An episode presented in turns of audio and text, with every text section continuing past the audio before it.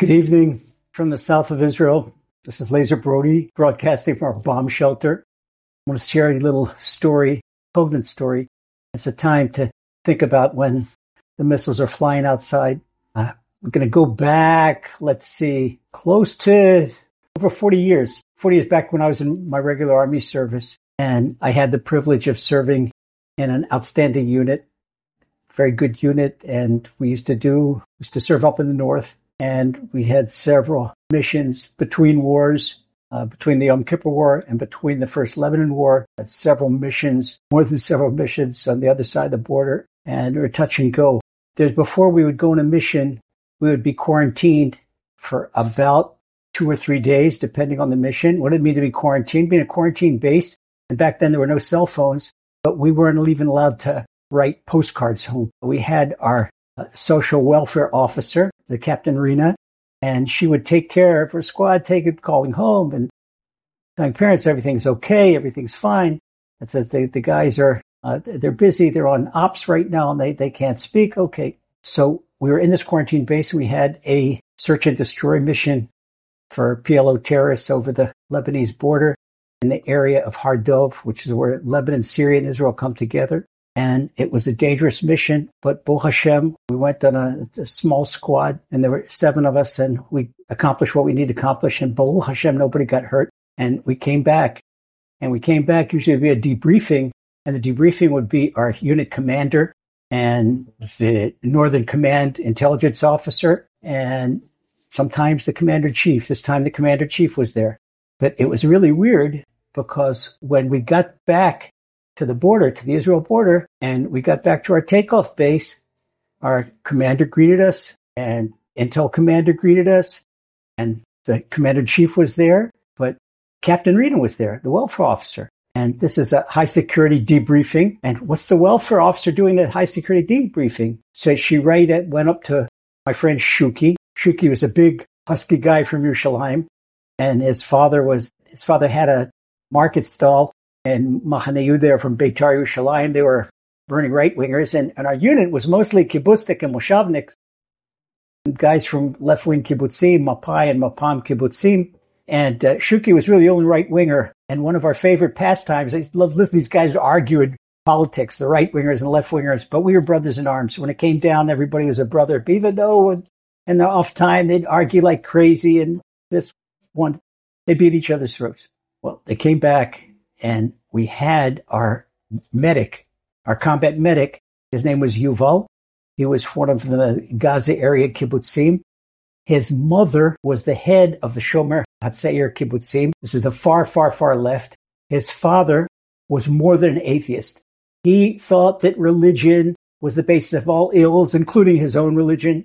And he was an Israeli, a Zionist, but very left wing and very, very atheistic. And this is the home that Yuval brought up. His mother, the head of the Shomer Tzair, and his father, burning atheist.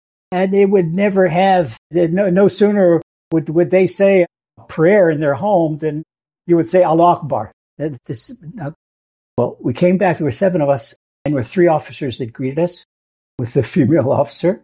And Rena went up to Shuki and she told Shuki, whispered something in his ear, and Shuki, as big as he was, he just broke down crying. So what happened while we were in quarantine base, Shuki's father had a heart attack in Jerusalem and he died, but we were out of contact. We're not allowed to contact, no information in, no information out. So as soon as he came back, she told him. And that day in Jerusalem, they don't wait for the next day. They bury the same day. And Shuki just found out his father died, just found out he couldn't be in the funeral. And he just completely broke down. As big as he was, he just completely broke down.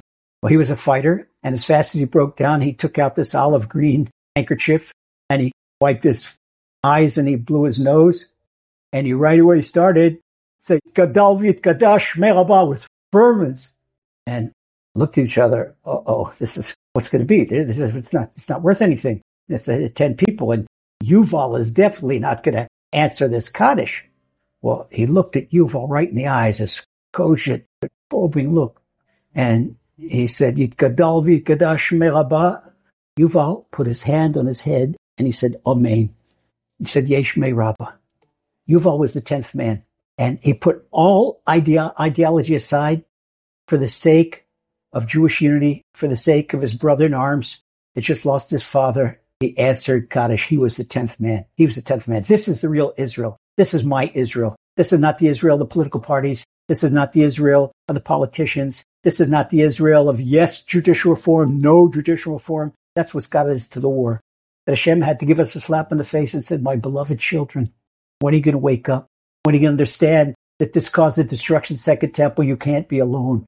And you've got to be all of you brothers in arms. And just last night, I couldn't stand being the, closed up in the in the shelter anymore. There's a lot of Barb said, I got to go out and talk to Shem. I Got to go out and talk to Shem. No sooner did I go out and talk to Shem, I was in the next neighborhood down the road, and the red alert siren, it came on. And right away I looked around, and there were some, I didn't know anybody in the neighborhood.